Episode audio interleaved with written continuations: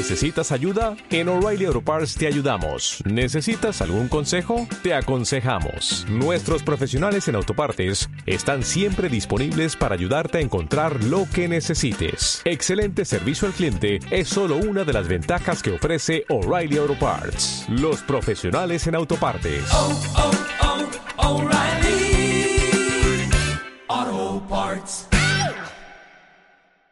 Buenas tardes. Gracias por venir a la Malatesta a la presentación de libro Salida de Emergencia de Miguel Amorós. Bueno, eh, Miguel es bien conocido ¿no? por sus aportaciones a la crítica radical desde hace más de 10 años.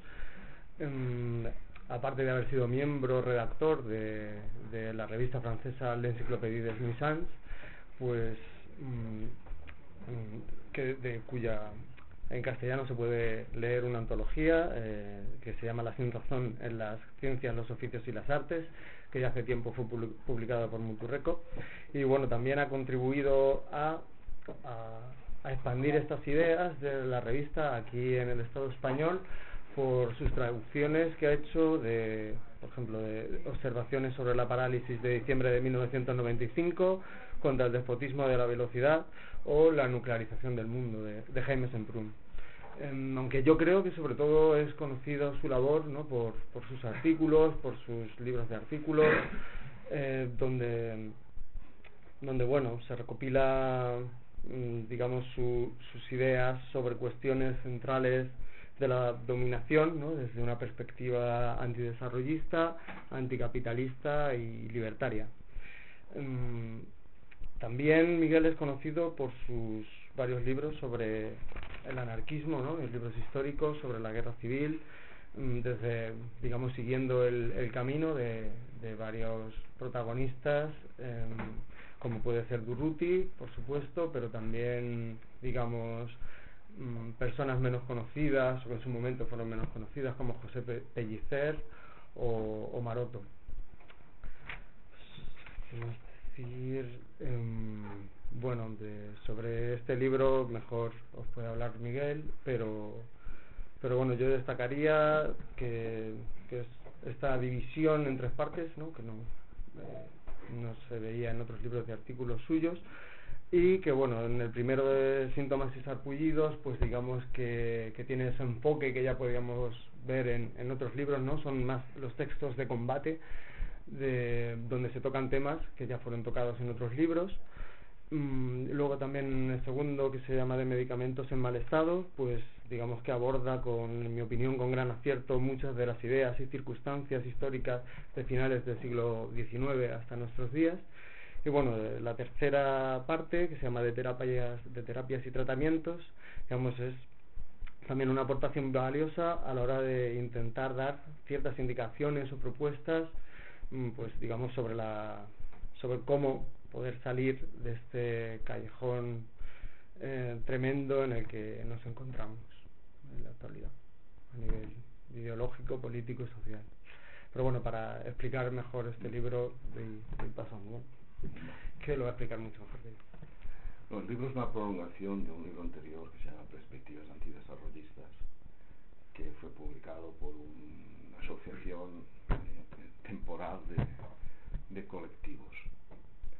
Y bueno, ha sido más distribuido por la edición alternativa, aunque se puede encontrar en, internet. Y en aquellos, si en ese libro eh, centraba digamos, una visión general, intentaba dar una visión general eh, desde el punto de vista libertario, claramente, de lo que tenía que ser eh, las luchas actuales, las luchas sociales actuales, eh, antidesarrollistas, evidentemente. Ese carácter no se podía prescindir, sino las luchas eh, que no lo fueran caían siempre en la esfera del poder.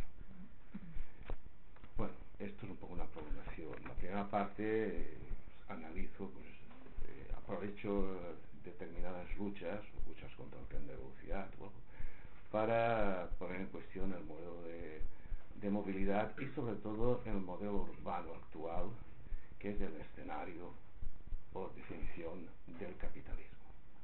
Ya, cualquier salida del capitalismo implicaría eh, vida de una sociedad urbana, el desmantelamiento de esta sociedad urbana, no la abolición de las ciudades, las ciudades como, como proyectos históricos de convivencia libre, en la medida que han existido así, ya ha habido fases históricas en que esto era algo verdad, eh, existirían, pero ciudades de este tipo, es decir, ciudades capaces de autogobernarse, son ciudades antiguas, ciudades pequeñas, no en absoluto macrociudades, megalópolis como las actuales, o sistemas urbanos, conurbaciones. Eh, la conurbación, es decir, el aglomerado eh, de calles y casas sin límites, es el modelo actual, eh, modelo perfecto, espacial del capitalismo. Y en la segunda parte, y es en la que más me extenderé, porque es la, creo que es la que nos lleva pues, a analizar la, la transición y y al analizar la política, lo que llaman democracia, que no es que no lo sea ahora, es que nunca lo ha sido. Y entonces al intentar desenmascarar este sistema como un sistema mm, conseguido a través de una especie de evolución de la misma dictadura, la fórmula clásica de, de, de Fernández Miranda que era de la ley a la ley, es decir, de la ley de la dictadura siguiente al sistema democrático, pues un poco el, mecanismo que se aplicó para transformar, sin alterarlas, eh, todos los mecanismos de dominio burgués que se ejercían a través de un aparato político dictatorial, pasarlo a, un aparato político con apariencias democráticas. Digo con apariencias democráticas porque ni siquiera podía constituir, capitalismo no lo impide, eh, un sistema parlamentario liberal clásico. Eso nunca lo ha sido. Ha sido más bien una, una especie de semidictadura encubierta. Que ha procurado eh, desarrollar todo un sistema de control social, policial, político y jurídico que no ha ido en la dirección de conservar y desarrollar o implantar libertades burguesas, sino más bien en el sentido contrario, en el sentido de disminuirlas, acotarlas, suprimirlas.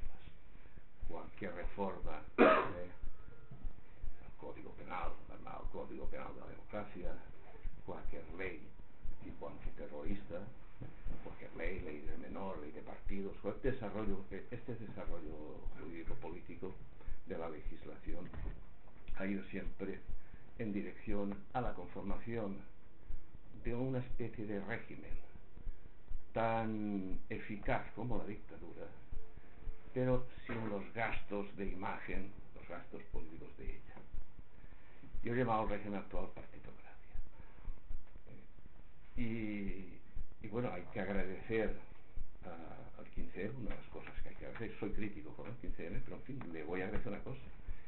Y es que ha sido un impulso que luego a través de eh, que se ha reproducido en algunos barrios, se ha reproducido en algunas ciudades, ha empezado en algunos momentos a, precisamente al encontrar sus límites, eh, que haya habido sectores que se hayan cuestionado esos límites y hayan querido ir hacia adelante, y yo intento contribuir a que ese ir hacia adelante transcurra, evolucione hacia posiciones de cambio radical y de transformación revolucionaria.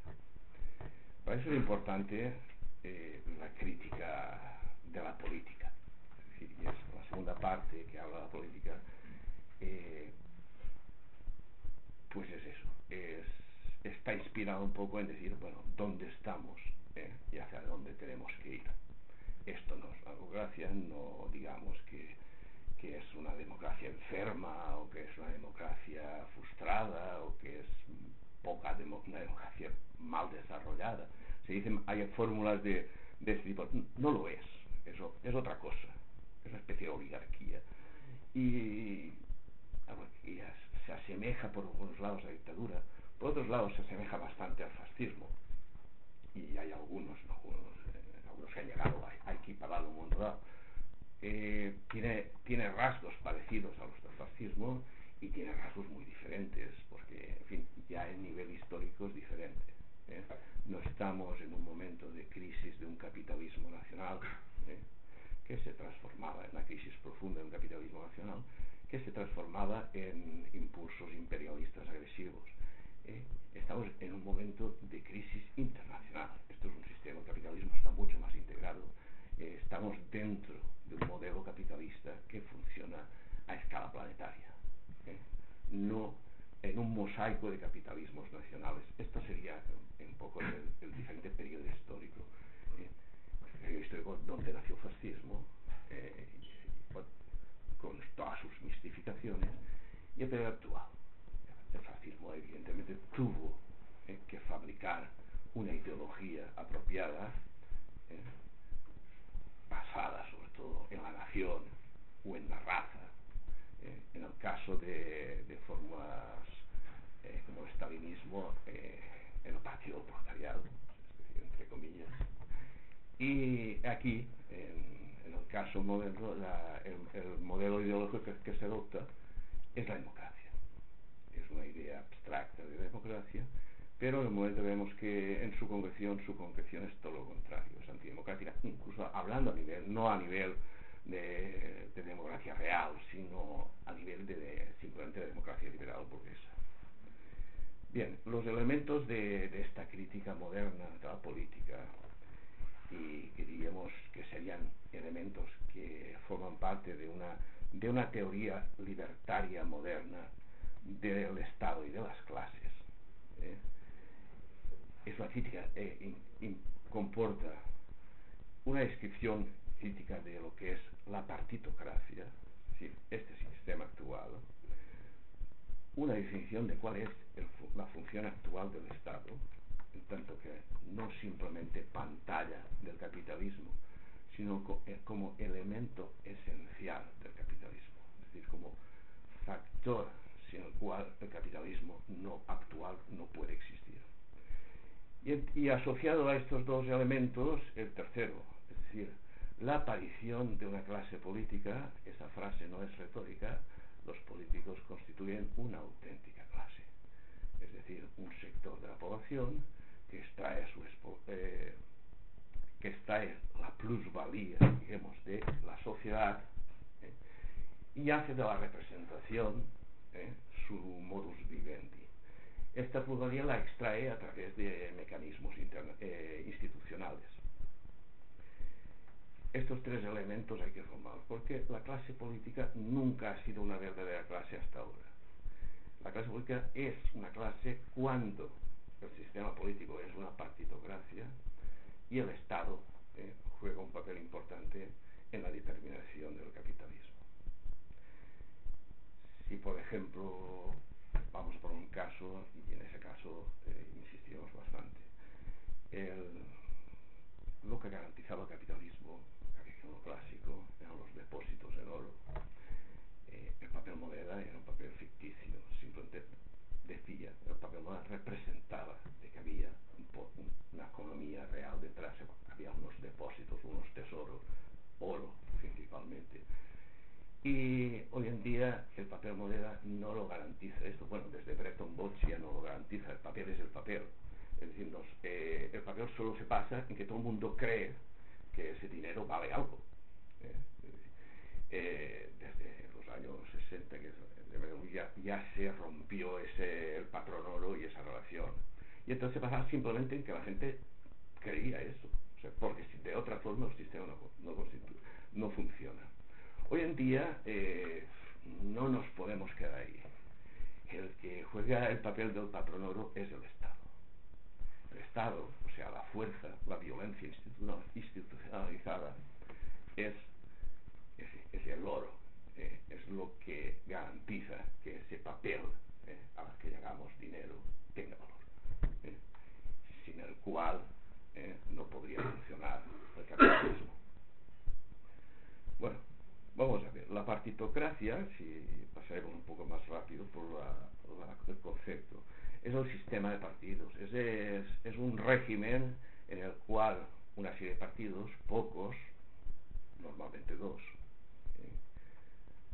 sustituyen, secuestran o como queramos decirlo, sustituyen, suplantan a la soberanía popular y en nombre de ella ejercen el poder y extraen sus propios y extraen el, beneficio adecuado eh, el beneficio que a ellos creen que les corresponde. Entonces la, partitocracia es sobre todo eh, una apropiación, un secuestro eh, de la voluntad popular. La voluntad popular se ejerce, bueno, se dice que se ejerce, legitima a la existencia del sistema de partidos. Por otro lado, el sistema de partidos eh, facilita la existencia de una serie de profesionales de la política, de la política, la existencia de una política profesional. Y esa política indica que aquellos que viven de ella la ejercen como profesión. La política no es solo eh, la representación de los partidos. Hoy en día ya los partidos eh, forman cuadros en juventudes y prácticamente eh, los, nuevos los nuevos dirigentes de los partidos ya están formados en la gestión política de, la sociedad. Nunca han conocido una actividad otra que la de estar dentro del partido. Es decir, no, han trabajado nunca como nada. Ni han sido empresarios, ni han sido funcionarios, ni han sido nada son gente de partido. En ese sentido está empezando el sistema de partidos a adquirir una autonomía. Es como un sistema parasitario que se está independizando de la sociedad, que funciona por sí mismo.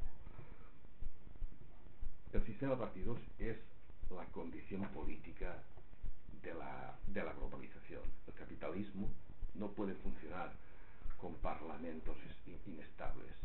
Funciona con el espectáculo parlamentario, con el espectáculo de democracia, es decir, con, una, con unas apariencias que no tienen nada que ver con funcionamiento real, no hay separación de poderes, no hay nada de lo que se puede decir de control político, ningún, eh, no hay debates públicos, no hay mecanismos de formación de una opinión independiente, es decir, todo lo que se podía atribuir a una democracia en un sentido parlamentaria, es decir, una democracia no, no existe. ¿eh? los partidos en realidad son burocracias verticales donde se decide todo desde arriba. La diferencia ya con regímenes fascistas es que los regímenes fascistas eran regímenes de partido único y las partitocracias son regímenes de, de varios partidos. Es un sistema aparentemente abierto a la presencia de partidos. En realidad ya no lo es tanto. Suele haber dos partidos y unos cuantos pequeños que no molestan y que hacen el juego, digamos, que redondean ese juego. La clase es realmente una clase porque el Estado juega un papel diferente. En la globalización, el Estado en un principio, esos todos los teóricos de neoliberales, los teóricos del pensamiento único, y decían que el Estado retrocedería, que habría mucho menos Estado, que los mercados ya se bastan a sí mismos y se autorregulan. Eso está claro que, ha fracasado. Si algo muestra esta crisis es que eso es mentira. Pero ya hacía tiempo que eso era mentira. Eh, las primeras crisis que ocurren, que son sobre todo las crisis energéticas, eh, los anuncios de que, de que en un futuro la energía no será barata como hasta ahora,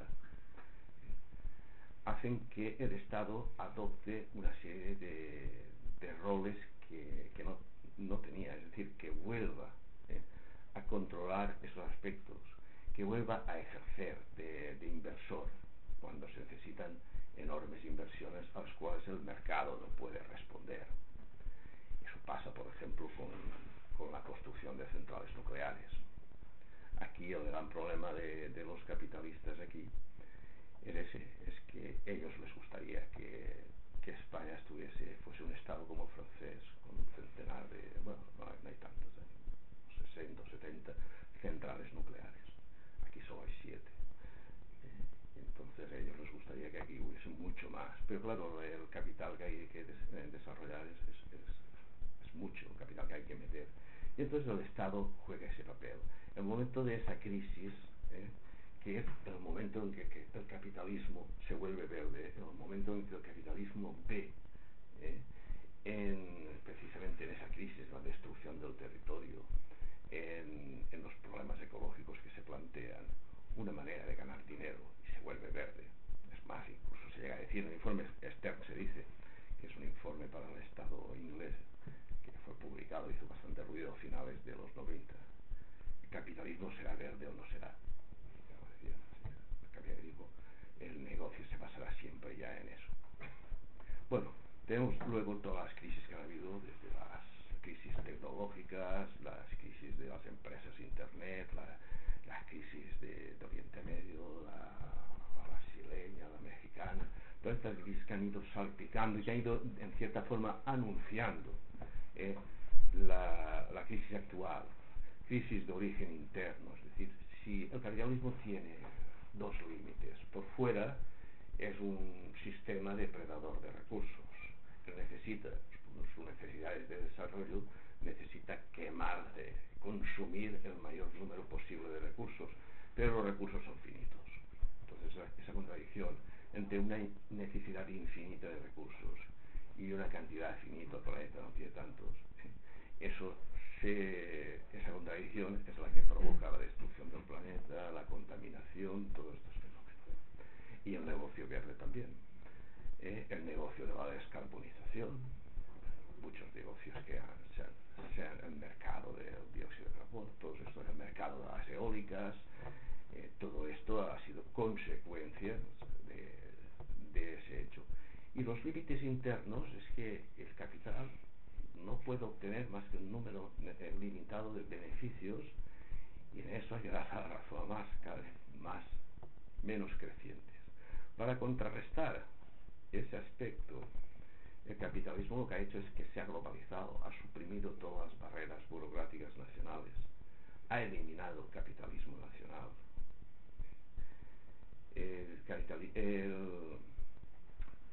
Y eso le ha permitido pasó en los años 80 sobre todo cuando se preparó la globalización. Eso le ha permitido 20 años de, de, de, se le ha dado 20 años más de vida.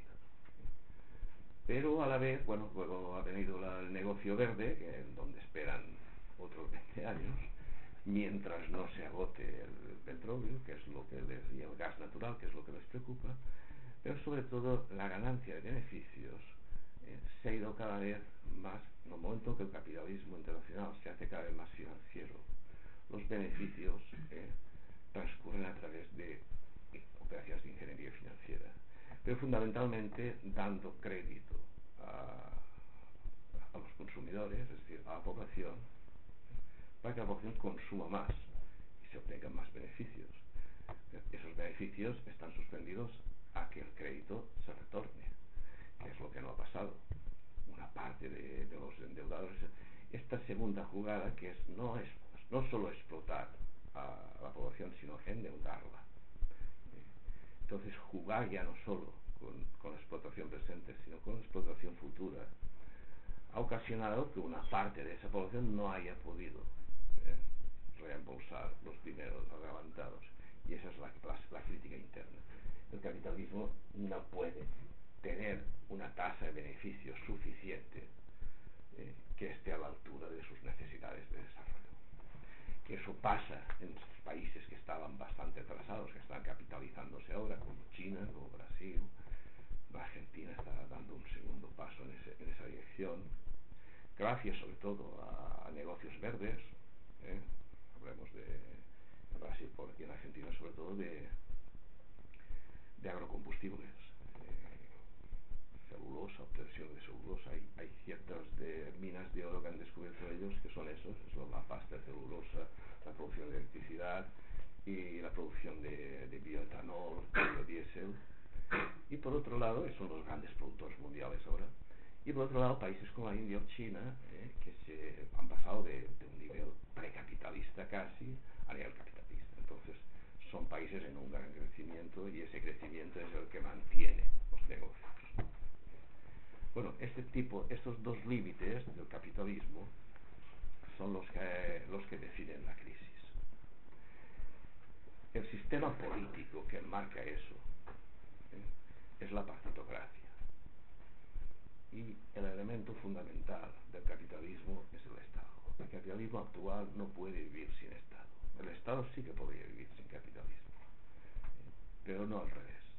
El capitalismo se ha hecho, ha dado la vuelta, del pensamiento neoliberal ha dado la vuelta, se ha vuelto estatista. la globalización está llevando a una especie de capitalismo eh, eh, donde el Estado, que, para Bakunin era el mal, pues el Estado es el mal, pues es el el único mal que puede hacer funcionar actualmente el capitalismo. El capitalismo no solo necesita un Estado policía, un Estado policía no es un Estado mínimo, un Estado, sobre todo, dado a las necesidades que hay actuales, es un Estado eh, hipertrofiado. El capitalismo, la solución, la única solución que ha encontrado es la transferencia de capitales de los bolsillos de la población hacia los fondos financieros internacionales. El papel del Estado. El papel del Estado no es garantizar la existencia de un capitalismo nacional o garantizar la existencia de unas libertades eh, eh, democráticas. El papel es, es garantizar, eh, si es posible, sin recurrir a la violencia y si no es posible, recurriendo. La partitocracia tiene eso, que no es como el fascismo, que es un régimen terrorista, o como el estalinismo, son regímenes violentos. puede prescindir o puede limitar la violencia evidentemente en fases críticas esa, esa, distancia entre el fascismo y la partitocracia desaparece. Por ejemplo, si ahora, ahora por ejemplo, lo estamos viendo en, en la cantidad de reformas del Código Penal que están apareciendo y en, y en un elemento clave como es el, el, intento de la próxima supresión de libertades, el, el derecho de manifestación. El derecho de manifestación hoy en día ya es demasiado supresivo. Y esa será la próxima cosa que vayan a liquidar todos estos límites, el derecho a manifestación ya era un basta, ya está limitado. Lo ha hecho el, el, grado de violencia policial que, que desarrollan, eh, que se desarrollan las manifestaciones tan desproporcionado, ya anuncia que eso va a justificarse legalmente. Entonces, que aparecerán leyes eh, que ahora, por ejemplo, está, está desfasada, la realidad está adelantada, o sea, la realidad eh, autoritaria del Estado está adelantando su, su, realidad jurídica, pero no tarda mucho en, en equilibrarse. Pues tenemos, tenemos, esa situación en que el Estado, el Estado no garantiza un bienestar nacional, o el Estado eh, no garantiza eh, la compra de viviendas o que funcione el crédito. Lo que garantiza es que funcione la economía internacional y la economía internacional depende de las altas finanzas. Son ellas los que marcan los pautas. La marcan las pautas a través de estados.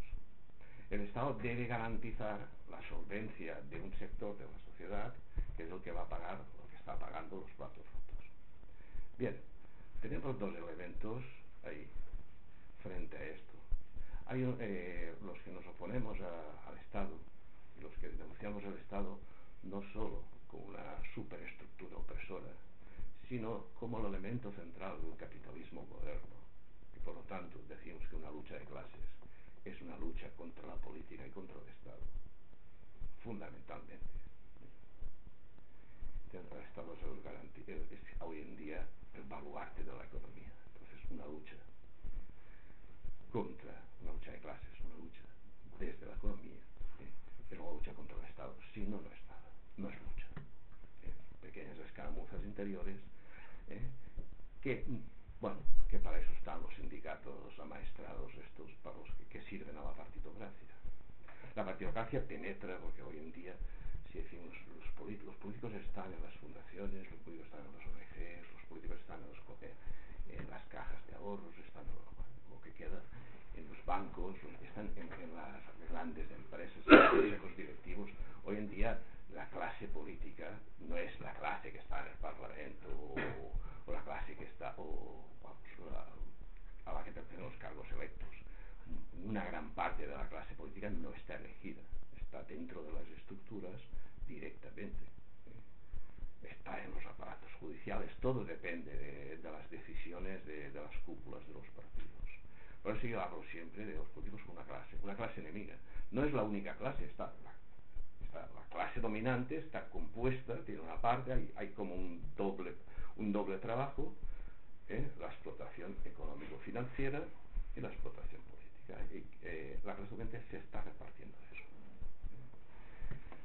este es, esta es la situación. eh, que no siga precedente, pero en fin, voy a citar a Trotsky, es un autor, eh, vamos, no, no es de, de mi agrado, pero me chocó una frase, bueno, chocó una frase suya que decía eso. Las derrotas proletarias, si no se aceptan, eh, son consecuencia de nuevas derrotas. Entonces, en una perspectiva de una derrota proletaria ignorada, eh, todas las luchas siguientes conducen a la confusión eh, y a la derrota. Bueno, pues eso es verdad. Eh, es las pocas verdades que dijo Trotsky en su vida. Eh, no lo volveré a citar y es raro que lo cite nunca. Eh, es evidente que aquí y, el fascismo nació de una derrota, de una, de una gran derrota obrera. Y esa derrota obrera llevó una gran desmoralización y esa desmoralización provocó un desclasamiento. El partido nazi, que en un principio era obrerista, era plebeyo, ¿eh? tomaba medidas obreristas, ¿eh? el partido nazi se alimentaba de una clase media empobrecida, de una pequeña burguesía, a la que se afectada por la crisis, y sobre todo un proletariado desmoralizado y desclasado, afectado por un paro se construyó parados, se construyó dependidos, arruinados. Eso dio nacimiento al partido nazi como al partido fascista italiano. Aquí ha pasado lo mismo. La partitocracia se consolida después de la derrota del proletariado. Aquí existió lucha de clases, lo que se dice lucha de clases, como lo que se dice democracia, no existe. Eh, cuando oyes hablar a algún dirigente de comisión, está, está hablando de algo que no existe, está señalando a la gente amaestrada esta que le sigue, es simplemente masas desclasadas, sin conciencia, que refuerzan el sistema. Eh, entonces la partitocracia, igual que el fascismo, se basa en clases medias depauperadas, decepcionadas, desmoralizadas y en proletariado desclasado el proletariado que sigue las consignas de ese tipo de sindicatos.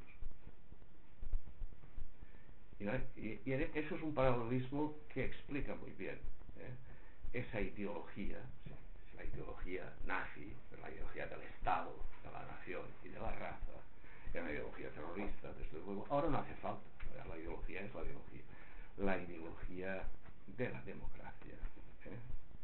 de las reformas laborales, del estado de bienestar y de la ciudadanía. Hoy en día nadie habla del proletariado y nadie reivindica, hace reivindicaciones que antes se llamaban reivindicaciones socialistas. Hoy en día reivindicaciones socialistas. Eh, hoy en día no se habla nada de eso. Bien, pues el, simple hecho de que no se hable de clase obrera, eh, a no ser en los discursos de los demagogos, que son los responsables de su derrota, y de su explotación extrema y de la situación en la que se encuentran los asalariados. El hecho que no se hable de todo eso y se hable de ciudadanía ya explica, ya ha desaparecido la clase obrera, ya aparece exactamente esto, la clase media, disfrazada la carterana, vestida de ciudadana. Es decir, la gente es una clase abstracta, la ciudadanía, que aparecer la única función que tiene es votar a los partidos para que su personal eh, se renove, su personal que está en exposición se renove. El ciudadanismo, eh, que es un ciudadano clase media, lo que quiere no es cambiar el sistema, sino que ese sistema perjudique mucho menos a sus intereses, que los gastos sean repartidos. Y eso es lo que pide. Y entonces para ello piden una reforma democrática, es decir, una ampliación eh, de, los mecanismos eh, de cooptación del personal partitocrático, piden que eso sea ampliado, se amplíe, se extienda a otros partidos, se establecen cauces transversales que ellos llaman democracia participativa, algunos llaman municipalismo, hay, varios, varios. Ahora será el momento en que ese tipo de fórmulas nacerá. Eh, y en eso eh, es una de las cosas que se parecen a, que hacen parecer al fascismo, la base social es la misma. Sin embargo, claro, eh, esa base social lo que quiere es que el Estado cree en el Estado.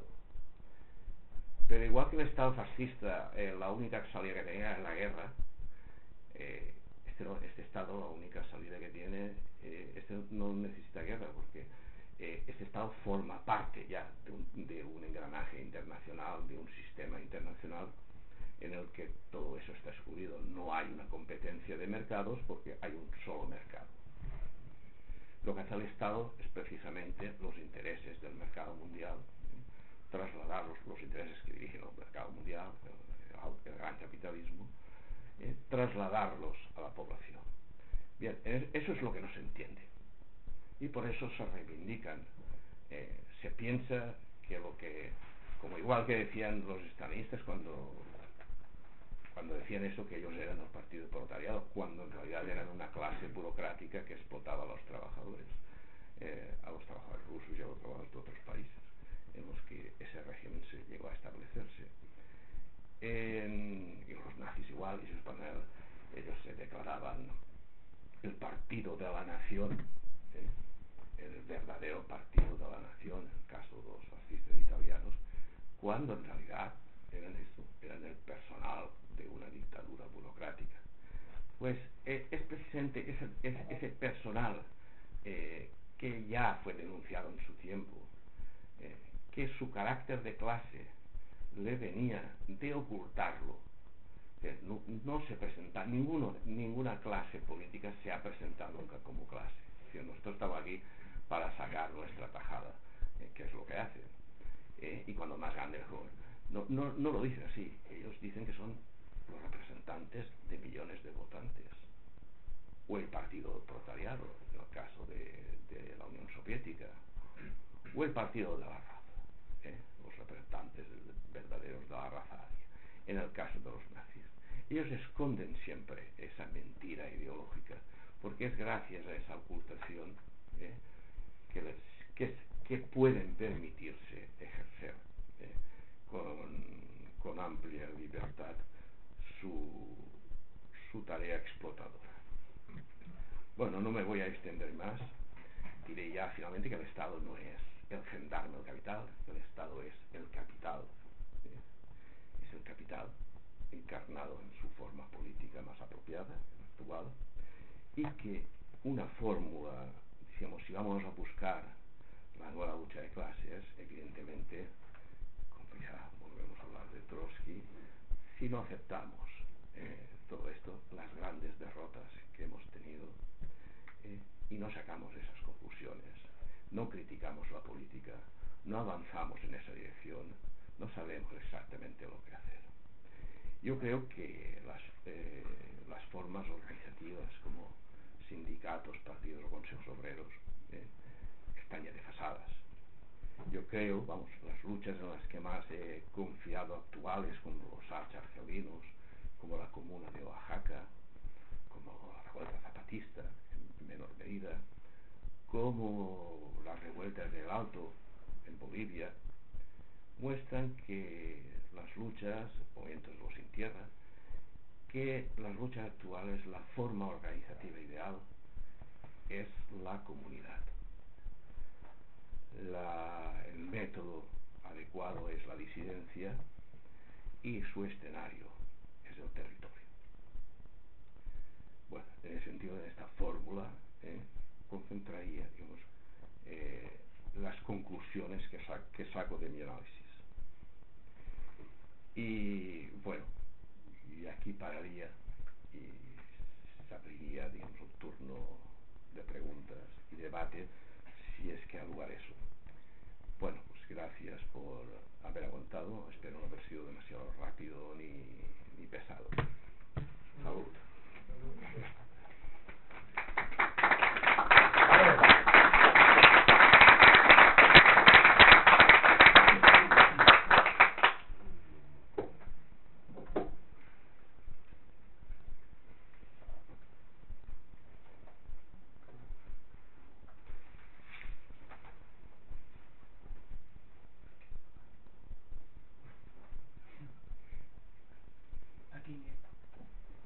Dime. Quería hacerte una pregunta. El, el, si sigo tu razonamiento, esto, eh, piensas que entonces estamos viviendo una, un periodo de, de fascismo o neofascismo, Sí.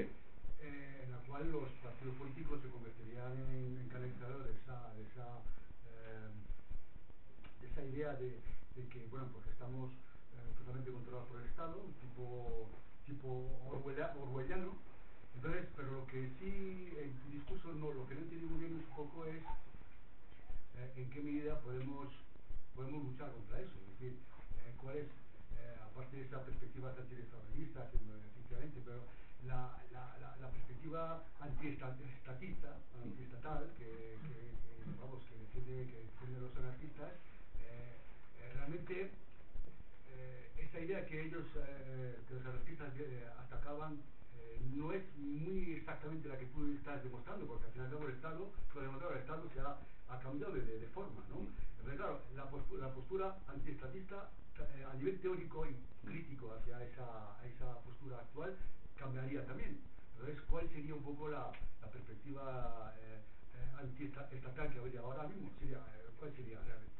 volver a, al comunalismo, volver a, a, defender las asambleas de base, a, a, a no aceptar ningún tipo de, de, de representación eh, que por encima de mí, etcétera, ese tipo de cosas que se decían eh, hace muchos años. Ahora mismo, ¿cuál sería esa, esa la, según tú esa postura? Bueno, en gran parte lo has dicho. Eh, sí que es verdad que el anarquismo ha tenido siempre o ha acabado y en eso se nota en los momentos de decadencia del anarquismo, que su crítica era la crítica de un Estado abstracto, una crítica abstracta del Estado. No atacaba al Estado real, sino a una idea de Estado. Claro, eh, no decía cómo atacarlo, ni dónde, ni cuándo. Evidentemente, si el Estado absorbe la representación, eh, hay que eh, sustraerla. Es decir, lo que el Estado realmente teme es que la sociedad civil se autoorganice. Entonces, hay, por eso hago yo mención el método, el método de la disidencia, de la deserción. Lo que deben hacer los, los, pues, los rebeldes resueltos, los que combaten contra eso, es precisamente tratar de organizarse al margen. Entonces, por eso hago yo de comunidad fundamentalmente comunidad territorial. Pero eh, no niego la gran contradicción de que el territorio está vacío y, y, las ciudades están llenas, por lo tanto la lucha ocurrirá sobre todo en las ciudades, por lo menos en la primera fase. ¿eh? Interesa eh, lo que has dicho de las asambleas, es decir, que la, la sociedad civil, es decir, yo diría más, el, el, sujeto histórico, las fuerzas históricas que pueden destruir el Estado, el nuevo proletariado, si podemos llamarlo así, ¿eh? solo se construye separándose ¿eh? de la economía y de la política, por tanto del Estado. Claro, esa separación de la política es fácil.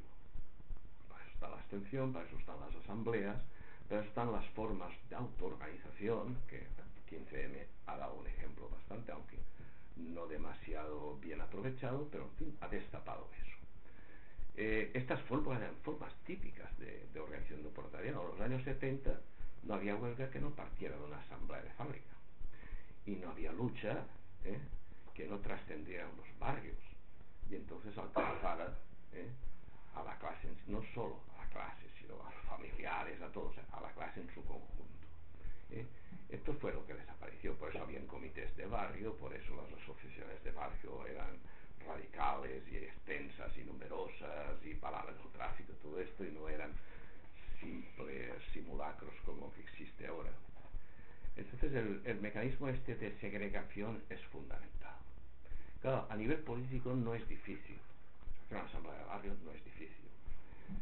Defenderla, y todo esto habrá que desarrollar también mecanismos de defensa, porque hay que reconocer que esa segregación es antiestatal y por lo tanto el Estado va a reaccionar contra ella.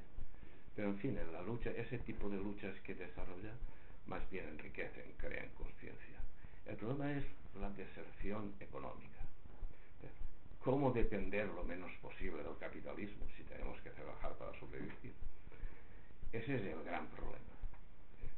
Hay gente que lo ha solucionado yéndose a vivir al campo e intentando conseguir una cierta autonomía, organizándose, eh, federándose con otros que han hecho lo mismo, ocupando tierras, eh, poniéndose en relación con gente de la ciudad a través de cooperativas de consumo.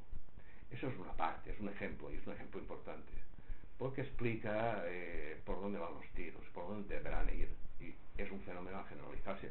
También ha creado una serie de ilusiones, ha creado una serie, una ideología ciudadanista en el campo, pensando de que el capitalismo podría tolerar la existencia de una economía paralela que hiciera la competencia, es decir, que, que, existiera a su lado. Eso es falso, capitalismo no tolera eso. El capitalismo tolera ese tipo de experimentos porque le solucionan el problema del paro, disimulan el paro, entre otras cosas. Pero, en fin, son ejemplos. Este, estos son ejemplos y la verdad yo conozco en ese sentido a mucha gente y precisamente como en el territorio eh, se dan las luchas principales, las luchas que cuestionan los sistemas de dentro, ¿eh? Como es la defensa del territorio, una lucha contra una central nuclear, una lucha contra, contra el tren de alta velocidad, contra la construcción de pantanos, estoy hablando de luchas actuales. ¿eh? Son luchas radicales, son luchas en que, en que se plantea la cuestión del capitalismo desde el primer momento. Hay gente que está eh, poniendo detrás del capitalismo sin darse cuenta. ¿eh? Son luchas que van mucho más allá de las luchas laborales. Y, y abren unas grandes perspectivas. Yo no rechazo ningún tipo de lucha. Siempre digo las que aquellas que tienen, hay unas que no tienen un contenido socialista claro, hay otras que sí que lo tienen, tienen un contenido antes, las, las antidesarrollistas. Bien, de esas hay, de haberlas hay, las debería haber mucho más. Como pasa en todo, hemos vivido un retroceso eh, social con la derrota del proletariado, los pactos de la Moncloa, la construcción de sindicatos, el amaestramiento, la imposición de la sociedad de consumo, eh, que han creado una mentalidad reaccionaria entre los asalariados y han destruido el medio obrero. Bien, todo esto hay que reconocerlo y esto nos ha hecho retroceder. Y esto es lo que hace que ciertas ideologías intermedias que no cuestionan el capitalismo, o por lo menos no se cuestionan su derrocamiento, su derrocamiento evidentemente conflictivo y violento, ¿eh? se instalen en este tipo de luchas, ¿eh? tanto como las luchas urbanas. Las luchas territoriales, las luchas urbanas tienen ese mismo problema. Pero yo pienso que las luchas territoriales van más lejos en contenidos, la cuestión está de desarrollarlos. Y yo abogo sobre todo por ellas. ¿eh? De todas formas, estamos, estamos todavía en los albores de, de un cuestionamiento generalizado del capitalismo. Yo espero que con las crisis, sobre todo con una crisis, las crisis energéticas que terminarán haciendo inviables las conurbaciones y por lo tanto el espacio capitalismo, obliguen a la gente, eh, obliguen a la gente a abandonar ya una sociedad de consumo imposible y a profundizar más en una, procesos ruralizadores y constituyentes de comunidades territoriales. Yo pondría simplemente un ejemplo de lucha, eh, es la comuna de Oaxaca, que es para mí la la más emblemática. La comuna de Oaxaca eh, fue un, eh, empezó un principio en que se dio una lucha de un sector minoritario, de un sindicato de maestros, estamos en la ciudad de Oaxaca, que planteaba seguir una lucha mientras el sindicato mayoritario planteaba pararla. Este sindicato, esta fracción minoritaria del sindicato llamó a organizaciones diversas de, de la ciudad. Entonces hay partidos izquierdistas, sindicatos alternativos, eh, pequeños grupos, grupos culturales que se organizaron. Y se organizaron en una asamblea de los pueblos de Oaxaca, en la, APO. Todo esto funcionó con la parafernalia típica y más en, países del tercer mundo, pollo, eh, venceremos todos unidos, tal. Las típicas estas, bueno, expresiones de un periodo pasado que hoy en día suenan pueriles. Pero en fin, en este, todavía hay mucha gente en América Latina que se cree eso, y hay estalinistas de toda la vida allí, todo esto que funciona. Y yo que se movía en esos parámetros. Pero llegaron los indios llegaron los indios, son campesinos, llegaron los indios de alrededor, los mixtecas, o otros, hay, hay, cuatro o cinco comunidades eh, o grupos de comunidades indias. Los indios viven en comunidad. Y entonces cuando llegan y se meten en la APO, transforman la APO en, en trasladan su instinto de comunidad eh, a la asociación de, de, organizaciones populares o oaxaqueñas. Y en ese momento aparecen los talleres creativos, aparecen las, las pancartas con, con frases, digamos, de estos comunitarias, populares, los ya desaparecen los puños en alto y las calles rompiéndose y y aparecen pues manifestaciones del arte indio, ¿eh? que expresaban mucho mejor el sentido comunitario de la lucha. Aparecen organizaciones de barrios, eh, pierde peso el, el APO, se organizan la lucha por barrios, los barrios reproducen ese, ese aspecto comunitario, ¿eh? Se crean las asambleas de barrios, de las asambleas de barrios a los delegados que van a la, a APO, y entonces la lucha durará allí, en, México, tienes que armarte, el concepto de autodefensa es real, porque las, las milicias estas de la policía y de los partidos dominantes saben que se juegan, como pasaría aquí si, si pasaran cosas así de una forma generalizada, que los elementos, que los partidos enseguida organizarían grupos de choque para cargarse a eso, hacían los nazis. Sea, hay grupos del, del, del, PRI, eh, sobre todo PRI, que era el partido que se llevaba todo el gato al agua, y más en, en el, en estado de Oaxaca, y intervenían a tiro limpio, matando a gente. Luego aparecían policías que hacían detenciones arbitrarias, gente que desaparecía, iban por las casas y eso tenían que, que, eh, defenderse. Y se defendían con armas. Las barricadas defendían, se defendían de la policía con armas. Y, durante, y eso, ¿eh? Claro, dices, bueno, eso implica hacer, aquí es impensable eso, porque el grado de, de la capacidad de represión que tiene el sistema es mil veces mayor la que tiene los pocos grupos que, que se atrevieran a enfrentarse. Pero allá eh, eh, esos grupos eran suficientes para controlar la ciudad y la estuvieron controlando durante seis meses. Eso es el ejemplo en 2007, fue eso. Eso es el gran ejemplo de la Comuna Oaxaca. ¿eh? Y, y de ese es lo que podría sacar muchas enseñanzas. Ha habido otro tipo de luchas que recogen ese aspecto comunitario, que es lo que funciona. Es cuando la lucha no solo es una, algo que sucede de 5 a 7 cuando hay manifestaciones, sino que abarca todos los aspectos de la vida. Ya se vive dentro de la lucha y para la lucha. Vale, te he contestado. Bien, eh, estando de acuerdo me he leído el libro y me gustado mucho, estando de acuerdo contigo en el aspecto de que la comunidad eh, está resultando ahora mismo lo que acabas de decir, vamos, algo importante, eh, respecto a lo que hubo, de que has hablado del, del consejo, el consejo, los consejos obreros, la lucha más estructurada a la antigua, ahora estás hablando de la comunidad, ¿no? Pues yo creo que, que es así y y quería dar unos datos que acabo de salir hace poco en la radio que mmm, vienen a, a, explicarme rápidamente cómo estamos en el contexto más inadecuado para la comunidad, ¿no? Pues por ejemplo, el consumo de ansiolíticos está disparado, es, es el mayor sí, de, ayer, sí. de, medicina, ¿no? El, el, el, medicamento más consumido, el, en las mujeres de 30 a 34 años el primera causa de muerte es el suicidio, españolas, y y el consumo televisivo es el récord histórico, ¿no? Que en Andalucía llega a los 4 horas 45 minutos, más de media, ¿no? Bueno, pues para retomar la comunidad, yo creo que eh, es importante volver a, sin olvidar todo lo que dices en tu libro de, la, de cambiar las estructuras, volver a, repensarnos una fuerza del libertarismo que era básica, que era la centralidad ética. Es volver a, a que está todo el rato, tu libro hermana eso, ¿no? Mm. Unos valores que yo estoy completamente de acuerdo con ellos. Pero volver a, a retomar porque están fallando la, la, la, capacidad de crear comunidad y para mí, que ha sacado el tema de Oaxaca, veo claramente esa ética diferente a la de los dominadores cuando los eh, miembros de, de Oaxaca que se levantaron cogieron a un policía lo desarmaron y en vez de cargárselo, lo entregaron a la Cruz Roja después de que había la policía asesinado a un montón de sus compañeros, ¿no? Para mí eso fue un acto impresionante de, que somos diferentes, que ha pasado en muchísimos momentos de la historia. Somos diferentes a nuestros dominadores y eso es lo que nos diferencia.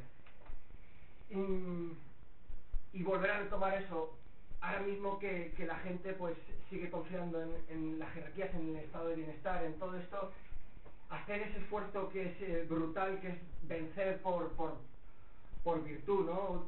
aunque también por estructura, sería una mezcla de las cosas, pero retomar y darle una importancia otra vez máxima que a veces creo que, que está olvidada, que diferenciarnos claramente por qué no queremos aspirar solo a, tener cosas materiales y a la cultura burguesa, no profundizar más en el aspecto de, de, que está en la lucha en todos los momentos de nuestra vida, que, que es todo, que la comunidad es dificilísima y que exige un auto disciplina ética impresionante, y ya no me entiendo más, que es, darle importancia a eso que, que se la da esto en todo tu libro, pero tal vez que tenemos que darle más a partir de ahora,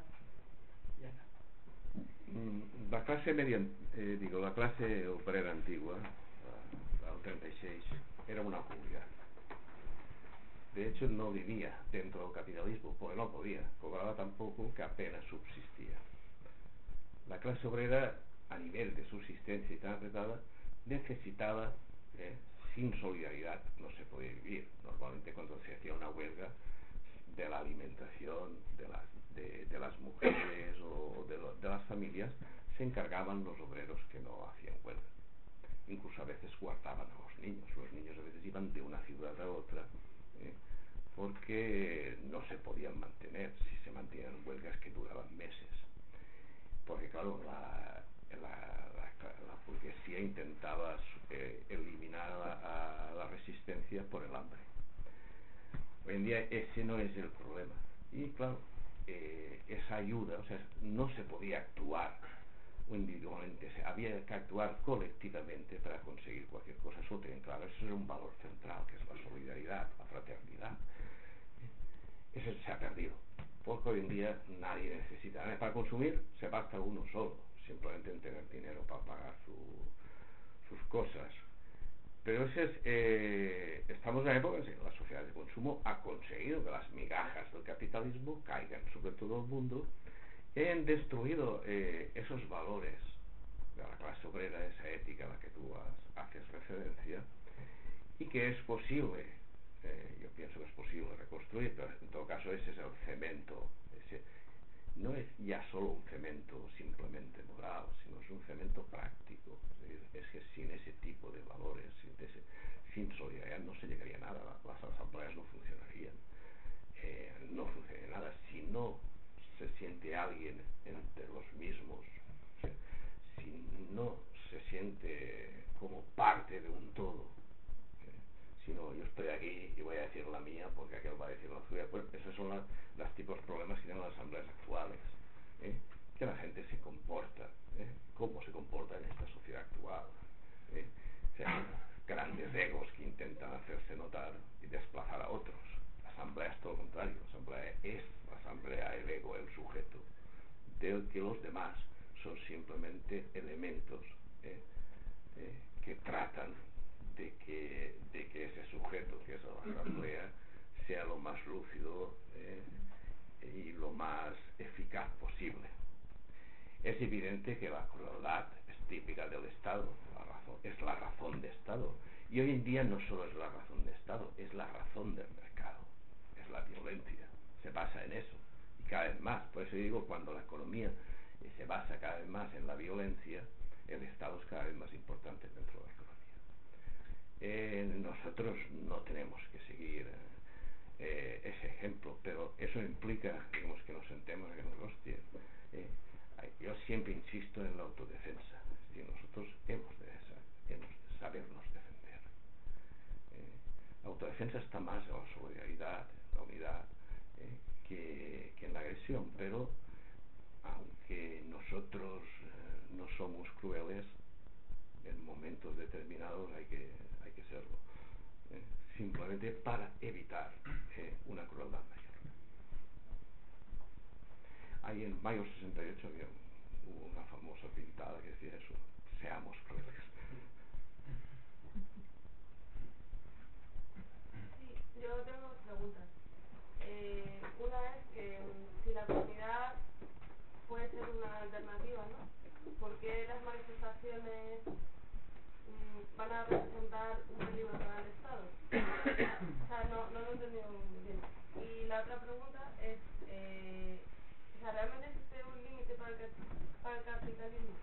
O sea, mm, o sea, he oído así como que el capitalismo... Eh, o sea, eh, como que llega un punto donde donde él mismo no puede sufragar sus propias ne- necesidades, ¿no? O algo así. Sí, más o menos. Bien, vamos a ver. Ya es lo que dije al final de la charla, hice alusión a los límites, a los límites externos, los límites llama- podríamos calificar de ecológicos, del capitalismo, el agotamiento de los recursos. Ten en cuenta que el capitalismo eh, funciona gracias a una abundancia de energía barata. Primero fue el carbón, después el petróleo y el gas natural y la energía nuclear que no es tan barata. Eh, esas son las fuentes que, que se agotan que, y, que, y que obligan al capitalismo a funcionar cada vez peor.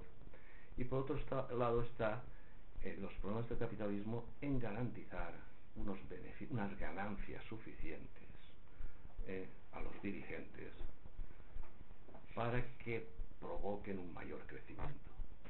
Esos son los límites internos.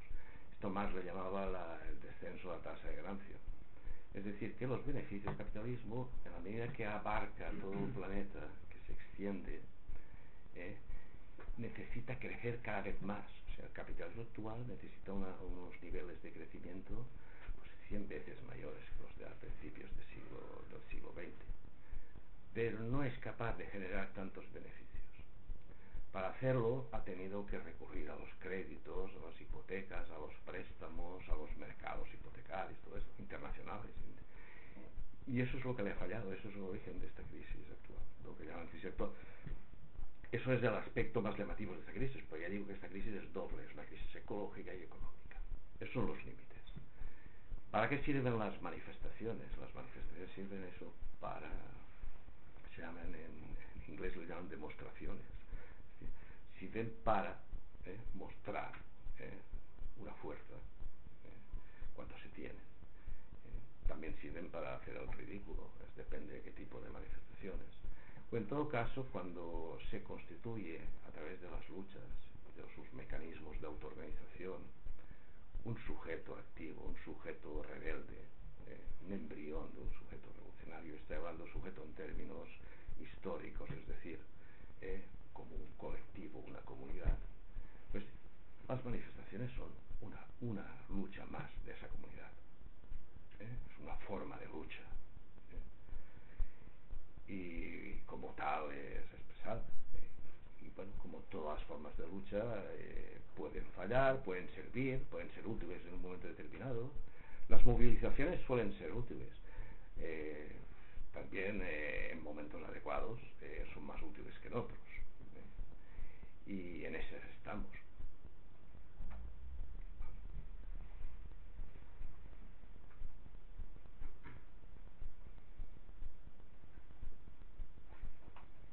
Yo quería preguntarte, eh, aparte de, de las comunidades territoriales a las que te has referido, has nombrado también que, que posiblemente las luchas comenzasen en las ciudades por tal y por como estamos. ¿Qué posibilidades ves de, de, de, de luchas en el sentido comunitario dentro de la ciudad?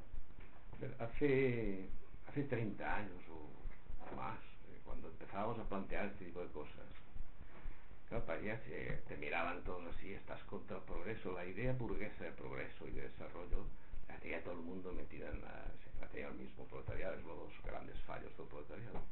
Tener, eh, tener esa idea metida dentro. Y, y bueno, eh, hoy en día ya mucha gente ya se ha planteado eh, a su manera y como sea eh, ese tipo de alternativas. la, la acción en el territorio. Pero lo que pasa es que, por ejemplo, ya voy a poner una lucha emblemática como fue la lucha anti-TAF, o otra que hay ahora más bastante, bastante radical en algunos aspectos, como es la lucha contra el fracking. Bien, la lucha contra el fracking deriva precisamente de la crisis energética. Prospecciones de gas no convencional son verdaderas agresiones al territorio, o sea, se puede destruir todo, paisajes enteros, ¿eh? sobre todo eh, subterráneamente, es decir, contaminar extensos acuíferos, aire y todo esto, simplemente para obtener durante cinco años una cantidad de energía eh, bastante, bastante, una cantidad de gas bastante pequeña. Bien, se está apostando por eso. El capitalismo debe estar desesperado cuando hace esto, porque se autorizan prospección en todas partes. ¿Quién lucha contra el TAF o quién lucha contra contra el fracking? Pues normalmente luchan la gente de ciudad.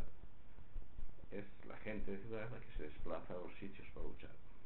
La, evidentemente han habido, o sea, en Álava hay una gran plataforma, pero en fin, habido contactos y en esa plataforma ha habido adhesiones de ciudades. Pero, pero fundamentalmente quienes se han sentido agredidos no son la, gente que vive allí, que a la que le van a agujerear el terreno, sino la gente de ciudad, que, que ve que aquello es una barbaridad, que solo les falta eso, que, que después de las eólicas les acaben de jorobar el paisaje, les contaminen el acuífero, les contaminen el agua, es decir, les amarguen la vida, literalmente, porque el capitalismo lo que, lo que es no es solo un sistema de explotación, es un sistema de opresión a todos los niveles, es un sistema en el que desarrolla formas de vida realmente agobiantes y enfermizas. ¿Y cómo sería esto? Vivir en un paisaje destrozado, respirando una atmósfera con y bebiendo agua de mineral que te llevaba, que igual te atraían en barcos cisterna desde, desde la India, porque aquí no se puede beber, todo, todo acuífero está contaminado. Bueno, eso es lo que pasa en, en Canadá, pero claro, Canadá tiene 9 millones de kilómetros cuadrados, eh, aquí, aquí esto es pequeño, y entonces eh, las luchas territoriales, ya insisto, que es la, el centro de la pregunta que me has hecho, eh, en principio se llevan bastante, porque no hay suficientes fuerzas en, el campo, eh, los pueblos están abandonados, la mayoría, entonces se llevan desde las ciudades. Las ciudades se, comprende de que la destrucción del territorio es lo que faltaba, es la, gota que colmaba el vaso en la proletarización eh, eh, y el afeamiento la forma, es la forma, una forma ya muy evidente de proletarización de las vidas de, toda la población.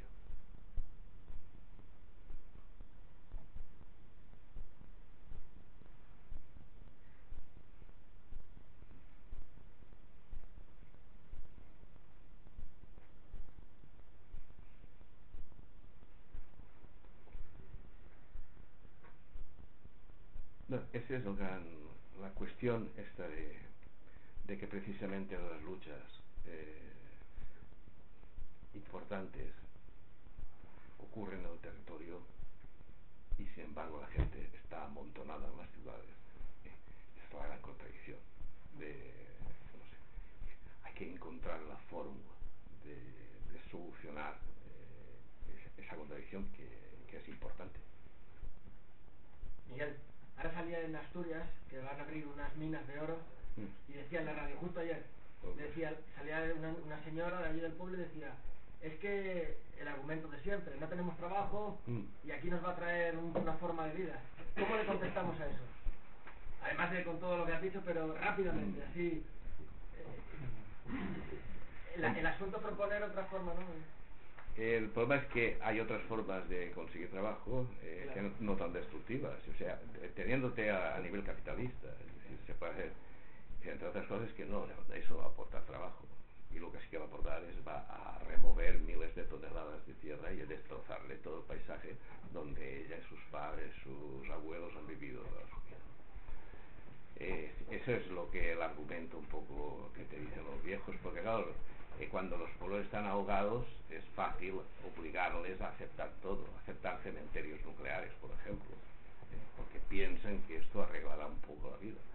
Posiblemente se la arreglen al amo del bar o al dueño del bar o alguno, nada, nada más.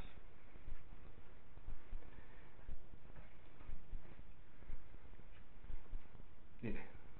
Yo te quería hacer algunos comentarios sobre cómo lo veo, y voy a ser muy, muy cortito, sobre las actuales luchas. Yo creo que ahora mismo las actuales luchas se dan en las ciudades y tienen un poco de, de comunidad. Es decir, las grandes luchas que, por ejemplo, en Madrid tienen que ver con la sanidad, tienen que ver con la educación y la visión que tiene muchísima gente no es precisamente que el Estado es el opresor, sino precisamente que ante la, la, la los efectos de la crisis económica y social, lo que le defiende es el Estado. La gente está luchando por una sanidad pública, ya sé que lo público no es, no es exactamente el Estado, pero es como lo de la mayoría. Y la educación lo mismo. Yo, yo esas luchas que hablas ecológicas y de territorio, en, ahora mismo no veo que sean las, las determinantes. Eso es un poco lo, lo, que yo veo. Y en las asambleas de sanidad, por ejemplo, de, o educación, sí que veo una ruptura muy grande con las asambleas de hace unos años. Ahora mismo la, en las asambleas a las que yo asisto, eh, los sindicatos, incluso los más radicales, quedan totalmente desbordados por la participación de la gente con otras fórmulas de, de intervención, decir, que además yo lo que veo es que la propia huelga o la propia lucha, se gane o no, sí que está cambiando a la gente. Es se hace huelga no solo para luchar contra algo, sino que está cambiando muchísimo a la, gente. Es decir, yo me quedo asombrado en gente que nunca se ha movido, que ahora se está moviendo. Gente votante tradicional del PP, ¿eh? por ejemplo. que es una situación de crisis tan grande que está cambiando todo eso, pero yo la veo en la ciudad y, por unas cosas ahora mismo un poco distintas eh, a las que estoy viendo aquí, que, que, se debería mover la gente. El tema energético, por ejemplo, por ejemplo, yo veo que la gente ahora mismo pues no le interesa. Otra cosa es que debería interesar. Bueno. Y luego te quería hacer una pregunta sobre qué opinas del movimiento cooperativista. Bueno, pues vamos a ver. Eh, lo que sí que he hablado del tema que me mencionas, en el sentido de que esta crisis, eh, el Estado eh, la está pasando, la está haciendo pagar, no solo las masas asalariadas, o proletarias, sino a las clases es un ejemplo muy significativo que en sanidad, por ejemplo, quienes primero y más radicales hayan sido sean los médicos, ¿eh? no los celadores o los enfermeros, que precisamente la punta de son los médicos. Es decir, que la base social, la gente votaba al PP, como tú has dicho, la base social de la partidocracia, en el momento que ha sido perjudicada por el sistema, se separa de él, o está empezándose a separar, y lucha contra él, evidentemente. Eh, y hace bien, ¿eh? porque precisamente en las luchas es cuando se, adopta la conciencia. Las primeras formas son puramente reivindicativas. Lo que se pide ¿eh? es simplemente que el Estado se haga cargo de la sanidad como hasta ahora y no que trate de ahorrar trate de pagar sus deudas suprimiendo una parte. Bien, no creo, yo nunca he querido en los aparatos sanitarios públicos, ni, mucho menos he sido enseñante toda una gran parte de mi vida, mucho menos en la enseñanza, en el aparato de enseñanza. El aparato de enseñanza sí que sirve al capital, igual que la, la sanidad pública. Ha sido, la sanidad pública ha sido eh, un, un logro, una conquista social de un periodo anterior, de un periodo donde la lucha de clases acabó pacto social eh, a través de mediatizado por el Estado, eh, a través del cual se consiguieron pues esto, sanidad pública, paro, etcétera, etcétera. ¿Qué es lo que está? ¿Qué es lo que ahora el capitalismo en sus crisis trata de suprimir o recortar para precisamente mantener sus beneficios? Eh, eso desengañará a mucha gente y eso es la gente que era adicta al sistema dejará de serlo y algunos incluso participarán en asambleas de barrio y llegarán a comprender yo cuando he señalado la crisis y las luchas he dicho siempre la, el verdadero núcleo de la crisis es ese. ¿eh? La crisis energética, la, la, las crisis internas del capitalismo, es decir, la crisis financiera, la crisis inmobiliaria, la, crisis de la deuda estatal, todo eso está entrando en. Estos son elementos de una misma, de una misma crisis. Eh, que claro, uno toma conciencia a partir de donde le duele y lucha por ello. Y posiblemente, como el Estado no va a solucionar ese problema, lleve a una parte de la clase media o de los trabajadores desclasados y sin conciencia a tomarla y a actuar contra el sistema. Y en ese sentido la sanidad, sobre todo la sanidad de Madrid, es, es interesante, es una lucha que hay que tener en cuenta. No las de la enseñanza, la enseñanza prácticamente no se ha movido. Eh, los enseñantes son uno de los elementos dentro del funcionariado, casi como los policías. Yo los considero muy reaccionarios y costará mucho que, que, ese, que ese sector se tome posiciones como las que está tomando ahora la sanidad. Esperemos que las, esto es un principio, vamos a ver en qué continúa todo. Supongo que en la medida que se agudice la crisis, pues estas cosas irán más, habrá más sectores que protesten. Claro, al nivel en que está ahora, pues lo que se pide es lo básico, ¿no? Que el Estado aguante, que el Estado pague, porque ten en cuenta que la mitad de los asalariados son empleados no funcionarios, empleados públicos, funcionarios, y entonces dependen del Estado. Los pensionistas dependen del Estado, entonces toda esta gente debería que no, que el Estado no desaparezca, porque entonces desaparece nuestro modo de vida. La cuestión está en cuando cuando el Estado suprima todo el carácter social que tiene, toda la gestión de, de, esto, de, de, lo público, eh, y se convierta simplemente en un Estado gendarme puro.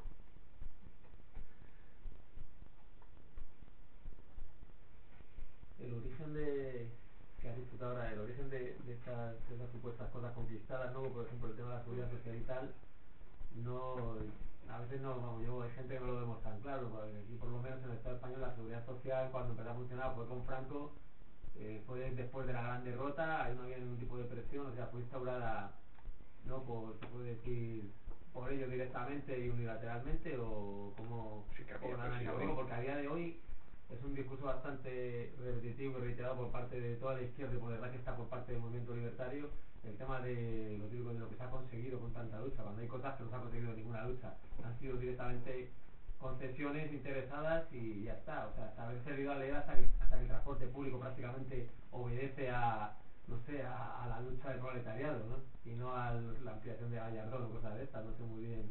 Vamos a ver, eh, sí que ha habido luchas dentro del franquismo uh -huh. y el Estado franquista ha tenido eh, que, que, espabilarse y hacer concesiones en ese sentido. Eh, bueno, la sanidad pública, el Estado, el Estado franquista, para, precisamente para combatir las huelgas, evitar huelgas y evitar eh, representaciones directas de los trabajadores, eh, para eso creó sus sindicatos verticales y, los sindicatos verticales no eran no fueron una conquista de la clase trabajadora. Fueron una concesión del sistema para evitar que para, evitar los avances de la clase trabajadora. En ese sentido son conquistas en un sentido indirecto. O sea el Estado nos ha puesto ahí ¿eh? para eh, quitar argumentos y quitar motivos de incendio pero claro, esto es la demagogia típica de los sindicaleros, las conquistas que tanto nos han costado conseguir. Normalmente quien habla de eso nunca ha conseguido ninguna conquista.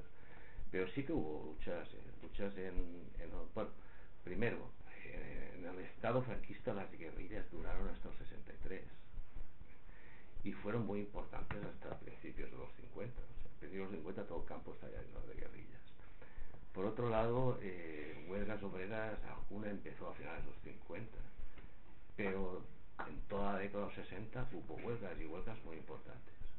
Las, comisiones aparecieron de, de, entonces y las comisiones no eran, no eran sindicatos estalinistas, las comisiones eran comités de empresa espontáneos que salían. Eh, entonces en otro tipo de huelgas pasaban, había mucha solidaridad porque claro, eh, normalmente te despedían a toda la empresa y la gente aguantaba, aguantaba eso. habían otros sitios donde empezaban las huelgas, sobre todo en Asturias, País Vasco, después ya pasaron en otros lados, en las fábricas clásicas de Barcelona. Después ya hubo, como el, capitalismo creció bastante en los años 60, pues creó polos industriales y eso favoreció la lucha.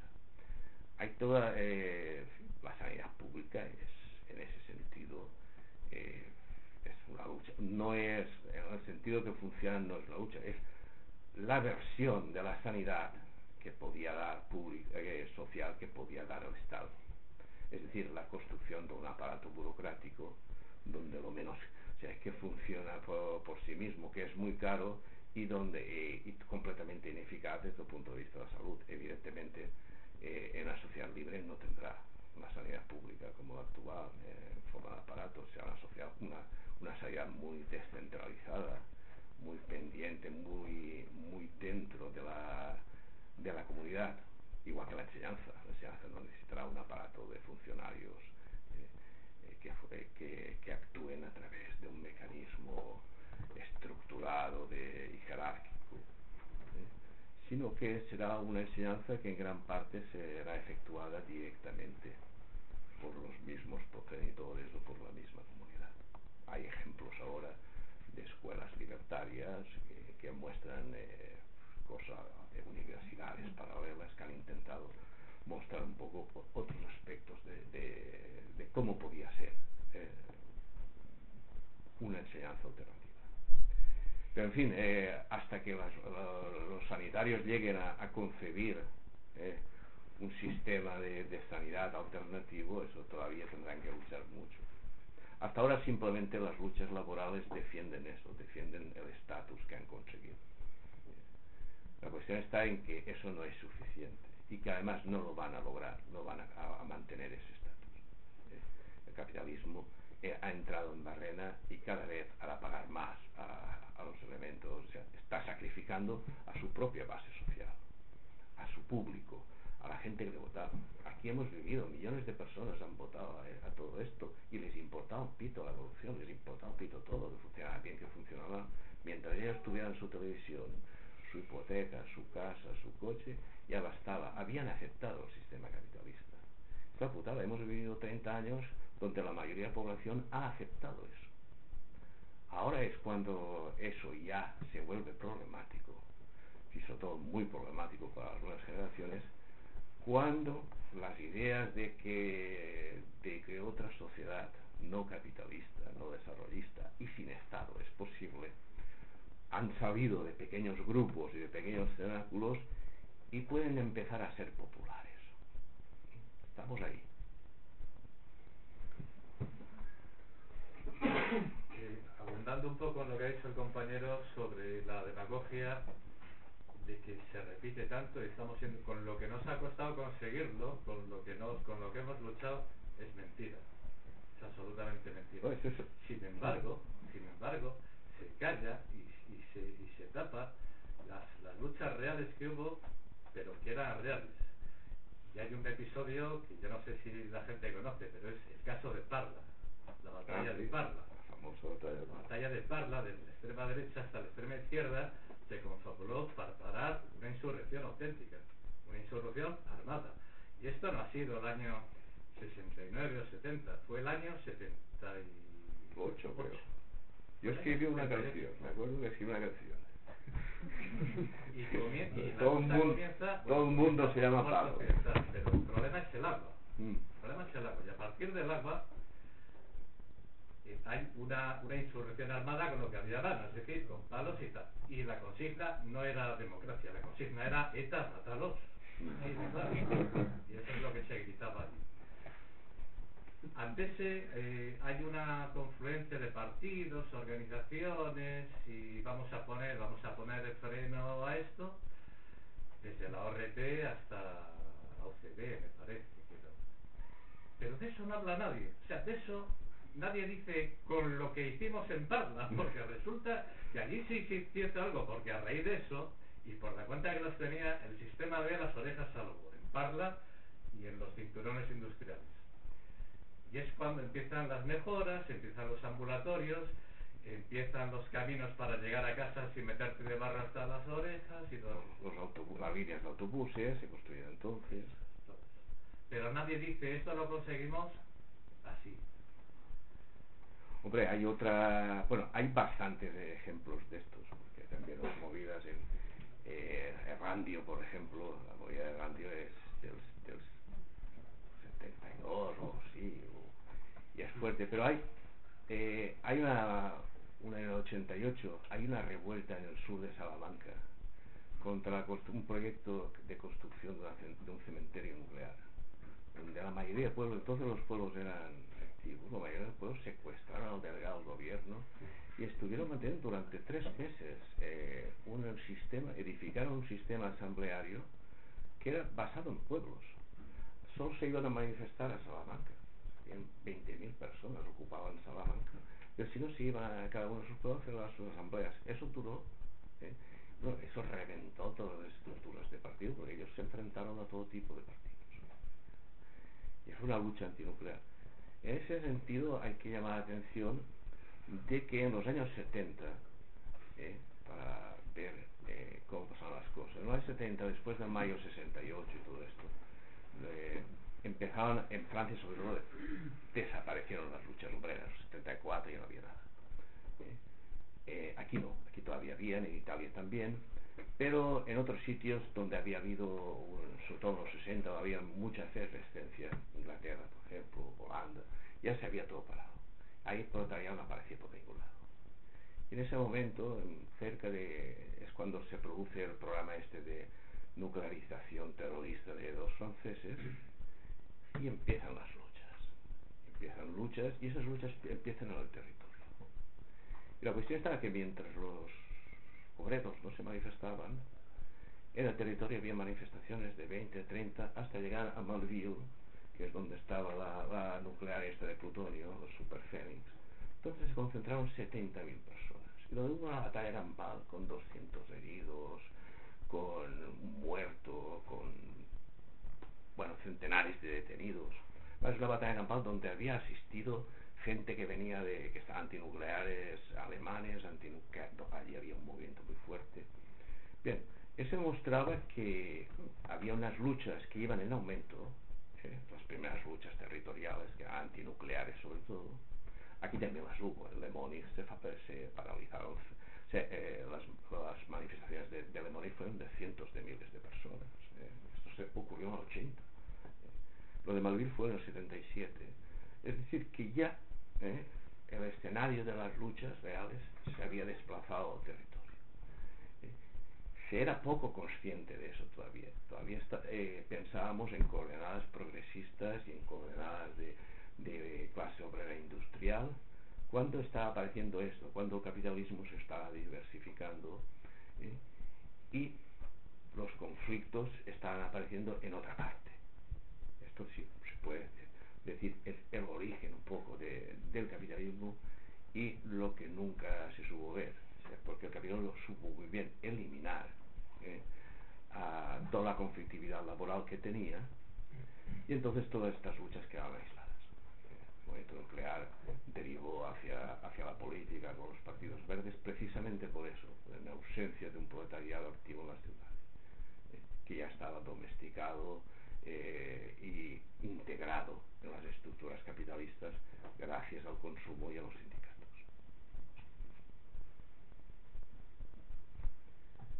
Bueno, Y una última cosa. vale. Sí, ya, sí. Sí, ya, sí, conté. ya. El, el,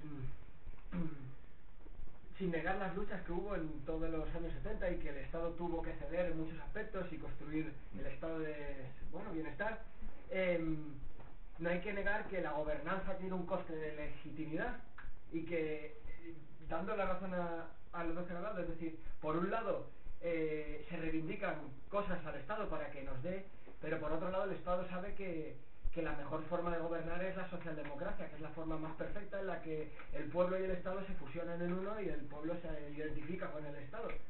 Eh, eso lleva a, mm, a que en realidad sea parte de las dos cosas, sea que el Estado quiere y que también han sido fruto de una lucha, pero sin olvidar en ningún momento que también una mejor gobernanza es el paternalismo, que destruye el desarrollo de las potencialidades de los individuos y de sus relaciones, en las que mejora todas las capacidades que tenemos ahora mismo dormidas porque el Estado no lo hace todo, ¿no? Eh, eh, tenemos un compañero que está luchando ahora en el 12 de octubre, que ha estado en huelga todo un mes, que es libertario, que ha estado tratando de, cambiar la lógica y en vez de ir a la consejería que ir al barrio de Villaverde para cambiar esa lógica, en vez de reivindicarle al poder, ir a por la gente a decirle que tenemos que organizarnos.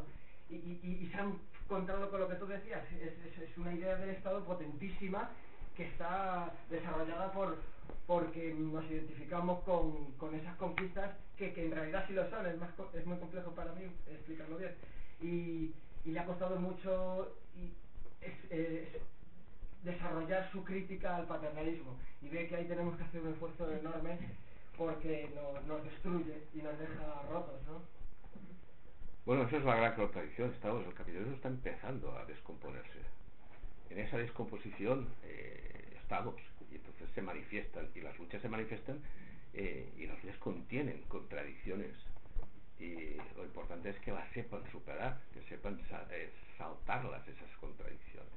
Pero está claro que todas las luchas son espontáneas, aparecen precisamente eh, ahora que el Estado está descomponiéndose, que sobre todo el capitalismo, el Estado está, digamos, endureciéndose, el capitalismo está descomponiéndose, y aparecerán, sobre todo, en un momento en que no hay fuerzas históricas conscientes, pues eh, la conciencia tiene que ir floreciendo desde cero. ¿eh? Se tienen que recuperar memorias de luchas pasadas que, no que no estaba eso por ahí. También decir, bueno, ¿y ahora por qué tenemos que hablar de la guerra civil o de, del movimiento asambleario de los años 70? Pues igual habrá que hacerlo y habrá que recordar que la historia la escriben los vencedores y que la historia social fue otra, es que es la historia de las luchas. Eh, habrá que recoger muchas cosas, hay mucha tarea que hacer y estamos, eh, estamos esto se está yendo a la mierda, pero está, eh, aguantará bastante, ¿no? Tiene, entre otras cosas, la, mucha, la mayoría de la gente cree en los sistemas. Es cuando deje de creer, cuando las cosas empezarán a abrirse, a abrirse perspectivas estas de alternativas. Estamos en ese punto eh, y no podemos echar cohetes. Simplemente hacer lo que puede aportar nuestro grano de arena para que la, maquinaria del Estado y, la, eh, se vaya gripando y para que eh, aporte el capitalismo, los mecanismos del capitalismo digamos, vayan funcionando cada vez peor. Vale, pues, ¿no? Creo que ya hemos... Gracias por haberme escuchado y por esto. Salud y, y anarquía. Oh, oh, oh, ¿Necesitas ayuda? En O'Reilly Auto Parts te ayudamos. ¿Necesitas algún consejo? Te aconsejamos. Nuestros profesionales en autopartes están siempre disponibles para ayudarte a encontrar lo que necesites. Excelente servicio al cliente es solo una de las ventajas que ofrece O'Reilly Auto Parts. Los profesionales en autopartes. Oh, oh, oh, O'Reilly Auto Parts.